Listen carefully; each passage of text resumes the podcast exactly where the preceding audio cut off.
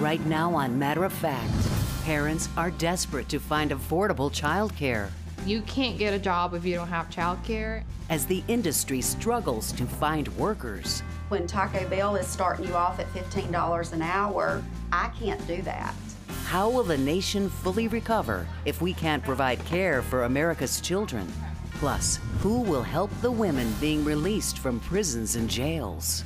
People believe that family will house you. But if your your family is in poverty like mine, they're barely surviving. And there was no way that I would expect a white police officer to get invested in my life as a black violent criminal. I saw something a little different in him. The story of an unlikely friendship. Glad to call you my friend. And how it transformed their lives.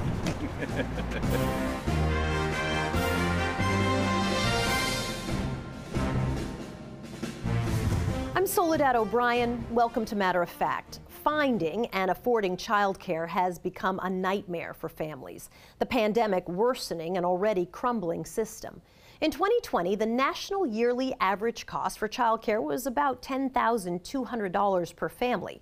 That's a lot of money, but it still doesn't help daycare providers cover their costs for staff, for food, for the facility.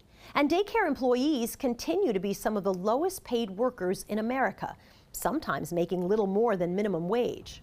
Our correspondent, Laura Chavez, traveled to Clinton, Mississippi to talk to one family and a daycare provider, both struggling to make it work.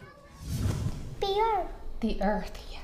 My husband's active duty military, and so we moved to Mississippi about a year and a half. Illy Moreno, her husband Manuel, who's currently overseas, and their three year old son Sebastian moved from Dallas to Clinton, Mississippi for a new assignment with the Army. Who did you know in the area when you moved here? Absolutely nobody. And that happens every time we move. Did Pete cry? Living off base in a community where they don't have a support system to fall back on, Illy knew finding childcare for Sebastian was essential. Nobody wanted to take him because, you know, childcare is very limited in the area. One additional complication Sebastian is on the autism spectrum. I toured five or more schools, preschools. And, you know, as soon as I said, you know, he has some needs, he needs some accommodations, the response was like, you know, we're not able to provide what he needs. And so it was very stressful. Adding to the stress, Illy was job hunting, looking for work as a psychotherapist in a position similar to the one she left behind. It's hard because it has to happen simultaneously you can't get a job if you don't have childcare. How do you even have the time to apply and do all this process and the interviews and all that if you don't have childcare? Illy isn't alone. Parents in Clinton, a city of about 25,000, are struggling to find pre elementary childcare at any of the city's 15 facilities. Providers like Lisa Daniel Hollingshead, the owner of Funtime Preschool, know they're all feeling the pandemic fallout. Can you tell me how the pandemic impacted your time here at Funtime? So we had a total of almost 400 children, and we went from that enrollment to like 53 or 63 like in a matter of 2 weeks. This drop in attendance made it tough for Funtime. It was a struggle. We had some capital set aside that floated us until we were able to get the PPP loans. So a lot of our teachers, a lot of our staff took a voluntary leave of absence because of health issues and they were not comfortable working in person. Lisa hopes to be fully staffed again soon, but finding qualified workers is tough with her financial constraints. Lisa's employees make between 13 and $14 an hour, which is above the state's minimum wage of $7.25. But to keep employee pay and other costs where they are, families pay about 170 per week per child, when Taco Bell is starting you off at $15 an hour, I can't do that without increasing tuition on our families. And our families are not in a position to pay more for childcare. Across the U.S., not being able to pay qualified employees more money makes hiring difficult. And that's a major issue, according to Dr. Lynette Fraga, the CEO of Child Care Aware of America.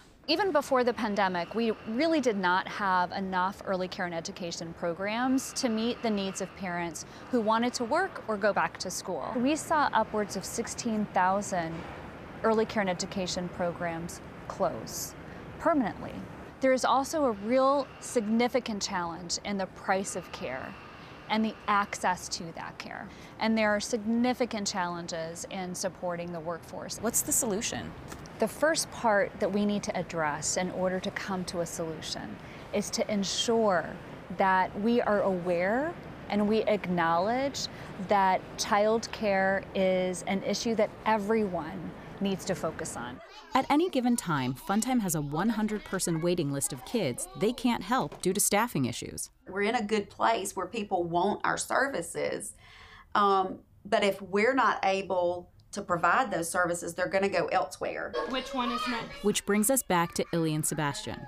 After seven months on a wait list, Funtime was able to secure a spot for Sebastian. It brings a lot of life work balance to our life and a lot more, you know, quality of life overall.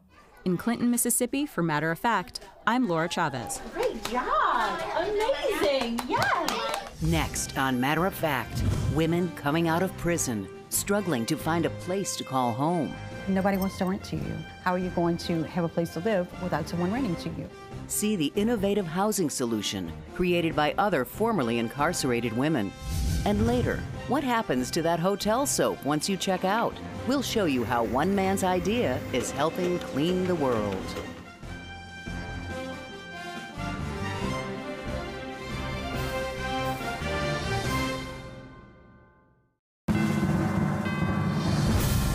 Women in prison is growing. Each year, about 1.9 million are released from prisons and jails. When they leave the criminal justice system, they're at high risk of becoming homeless. In fact, they're about 10 times more likely to be homeless than the general public. A handful of programs around the country are trying to meet the needs of women who are returning to their communities. Some of the most innovative are run by formerly incarcerated people. I traveled to New Orleans to see Operation Restoration and talked with its housing director, Dolfinette Martin, a single mom of five who was arrested four times for shoplifting and spent almost eight years in prison. People believe that family will house you, mm-hmm. clothe you, mm-hmm. feed you, mm-hmm. give you money. But if your your family is in poverty like mine, they're barely surviving, and you're a burden that's added. And then you begin to feel like a burden that's added. Because you are. You're a burden, right? The strain is there. Two years ago, Operation Restoration partnered with the Ladies of Hope Ministries to open Hope House NOLA, five bedrooms, a kitchen, and common gathering spaces, even a pool. Newly released women can stay up to a year as they get back on their feet. Let's be honest. Women, especially black women, we're expected to come out, get your children, and do the right thing. And what's the right thing? For me, the right thing was staying out of prison, no matter what. That's what she wants for other women. And it starts, she believes, with a place like Hope House. 15 women have lived here since it opened two years ago. None have returned to prison. And last month, 10 years after her release from prison, Martin closed on her own home. Proof, she believes, that anything is possible. My last time in prison was my last time in prison. And the best way to stay here is to keep helping the women that's coming behind me. I have to be here. We have to be here. Topeka Sam is the founder of the Ladies of Hope Ministries, one of the nonprofit organizations behind Hope House NOLA. It's so nice to have you on the program. So, Topeka, when I was in New Orleans, you were talking to the women about the need for family support and just how really critical it is for successful transitions. Louisiana is one of the top states in the in well actually top places in the world that have the highest uh, people per capita in prison and jail. And when you think about the deep south and you think about the lack of resources and opportunities anyway and how much uh, minimum wages and all the things you think how can we help women specifically those who are transitioning from you know op- uh, state violence whether it's incarceration sexual uh, abuse physical abuse sex and human trafficking aging out of foster care any of these systems what they need in order to land, and that is safe and affordable housing. And so, not only was it important for us to do we do great, which is housing, but also partner with other organizations led by previously incarcerated people who have been successful in their reentry because they can also help to shape and give hope to other sisters. But it sounds like a lot of women who are coming out of incarceration actually don't have that at all. That's right. When you don't have that family or that strong foundation, that you're able to create that for sisters. And so that's what I've done. I've created um, a community for sisters to be able to come to when they're in prison. They reach out to us. Uh, we reach out through the case managers, reentry coordinators, and specialists to let them know that we're here. And so if they need housing, we'll connect them to that. What do you think is needed to keep women who are uh, coming out of incarceration from ending up on the streets, homeless? The way that I see it is that with any of us, right, we need to have our basic human rights met. So it's safe and affordable housing first. It's access to healthy food. Um, you know, how am I going to eat? How am I going to feed myself or even my children? It's an equitable opportunity, workforce development, career training, growth focused opportunity, and decision making roles in businesses, changing the idea of diversity and inclusion to make sure that we're including not only people based on race, religion, and gender identity, but people also with lived experiences. You know, access to quality health care. All of these are things that each individual should have as a basic human right in this country. Um, and so previously incarcerated women want the same thing. Topeka Sam. Topeka, thank you for your time. I appreciate it. Thank you. I appreciate you. Ahead on Matter of Fact. A 30 year friendship between a police officer and a man he arrested. You've got to have compassion. Uh, if we don't, things won't change. Their unlikely bond and the lessons they've learned. We have an update now on the story of an unlikely friendship between a police officer and the man he arrested, one that's withstood a murder trial, prison time, and has lasted nearly three decades. Before we get to that update, though, here's our correspondent Jessica Gomez with their remarkable story.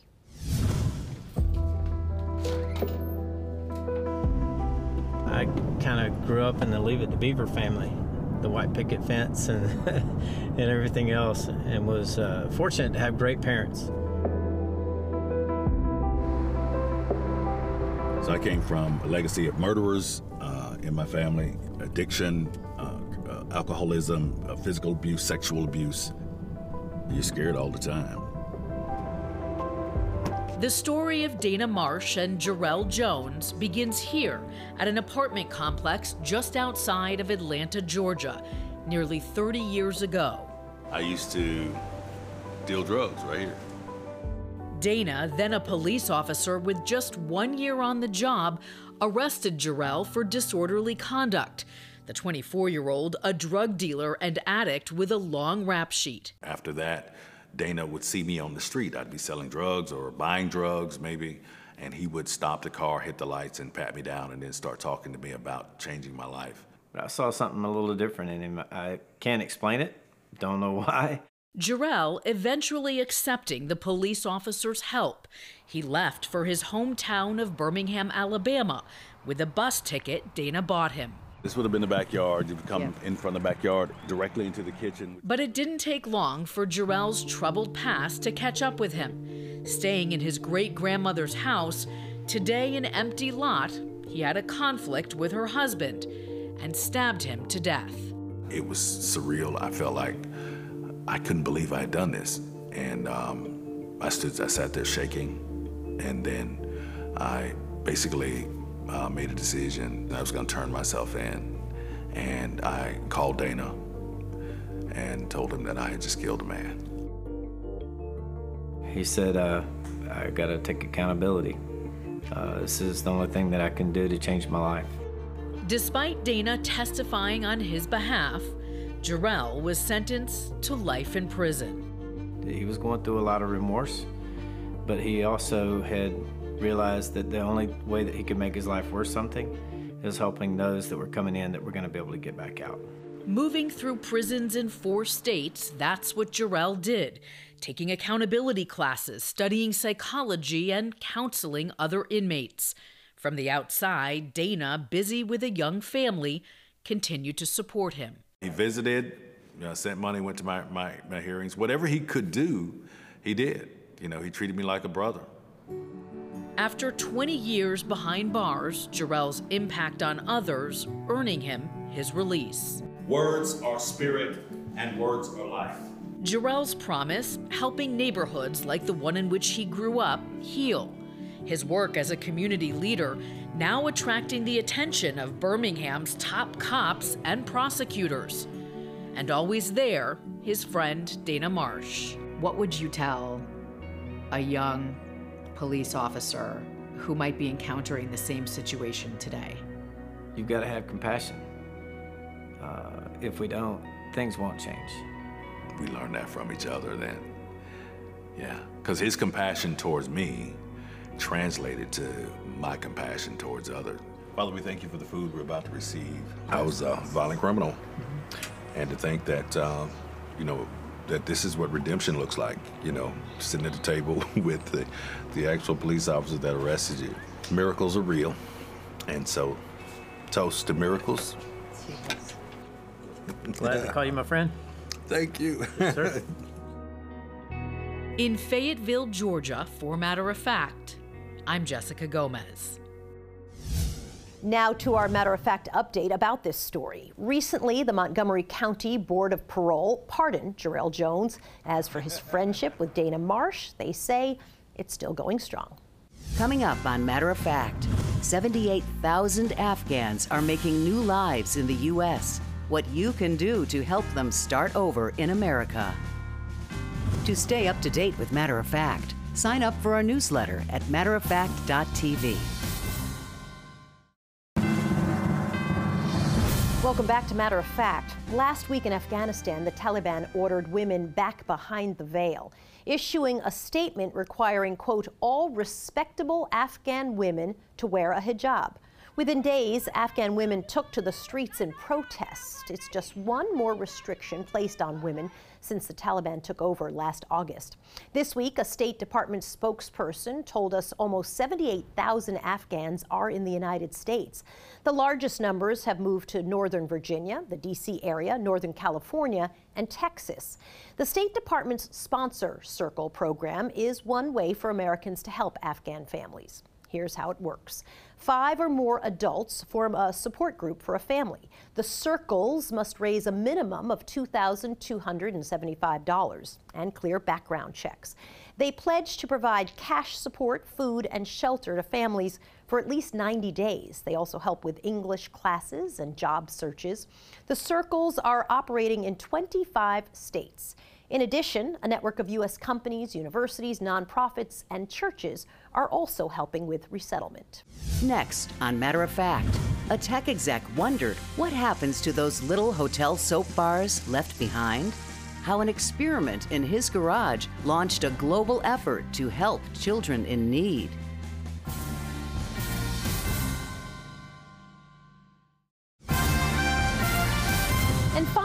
That hotel soap you leave behind after checkout now has a second life, saving the world. Thanks to Shawn Seipler, who got the idea to recycle used hotel soap back in 2008. He convinced several hotels in the Orlando area to donate the soap. And then, with the help of his friends, they cut off the used parts, melted it down, and made new soap. That's when Seipler created Clean the World and started donating the soap to countries where children die from hygiene related illnesses. Since 2009, Clean the World has given out 68 million bars of soap in 127 countries. Now they have more than 8,000 hotel partners. So far, they've kept 23 million pounds of plastic and soap waste out of landfills. It's a clean solution to a dirty problem. That's it for this edition of Matter of Fact. I'm Soledad O'Brien. I'll see you back here next week. If you missed our top stories about the child care shortage affecting America's families, the challenges facing women re entering society after prison and jail, an unlikely friendship that changed lives, and an update on Afghans building lives in the U.S., go to matteroffact.tv. And listen to Matter of Fact with Soledad O'Brien on your favorite podcast provider. Watch us during the week on FYI, Pluto, and YouTube.